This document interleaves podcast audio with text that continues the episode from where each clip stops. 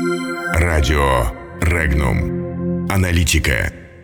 Антисоветские гуляния на польских праздниках наоборот. Польша и Литва. Как разминировать старые обиды? О польских праздниках наоборот.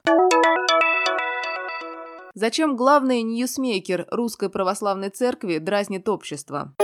Радио Регнум. Подробнее о важном.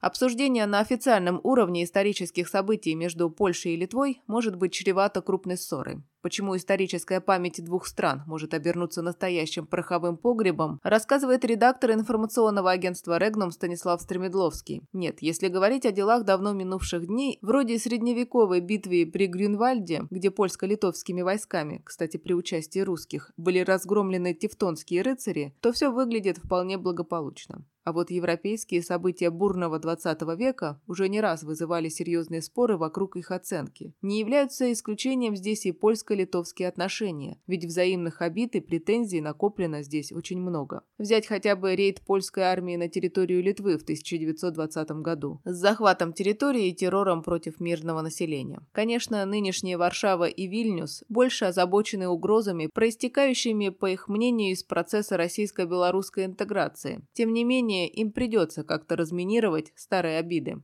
Читайте статью «Польша и Литва вышли на минное поле исторической памяти».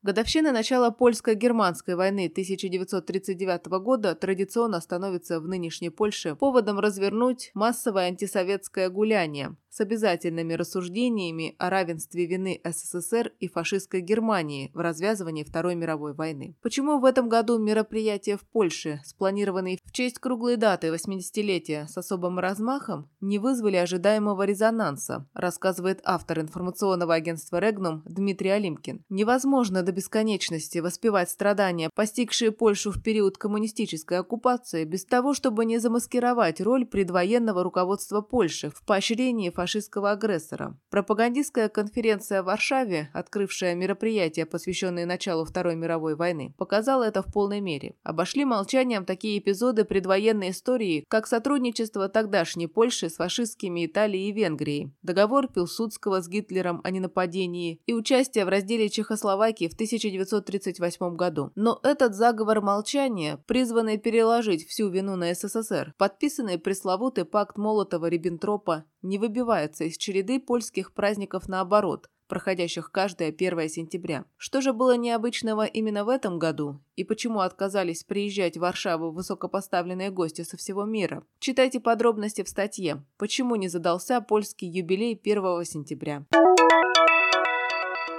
Слова говорящей головы Русской Православной Церкви, протеерея Дмитрия Смирнова о слабых русских мужиках, были восприняты многими как очередная провокация этого известного возмутителя информационного спокойствия. Почему вместо того, чтобы образовывать общество, представители Русской Православной Церкви предпочитают его дразнить, рассуждает автор информационного агентства «Регнум» Александр Халдей. Можно ли поднять авторитет Русской Православной Церкви, эпатируя публику через СМИ, высказываниями церковных ньюсмейкеров? Вряд ли, но тем не менее священник Дмитрий Смирнов проделывает это с завидной регулярностью, подбрасывая в российское информационное пространство разного калибра сенсационные высказывания. Вот и высказывание отца Дмитрия о том, что наши мужчины – суть наша национальная трагедия, тянет на результат серьезного исторического заблуждения данного исследователя. Все дело в том, как он приходит к этому выводу. В попытке защитить некую абстрактную русскую традиционность, протеерей Дмитрий Смирнов допускает в своей апологии избирательную забывчивость.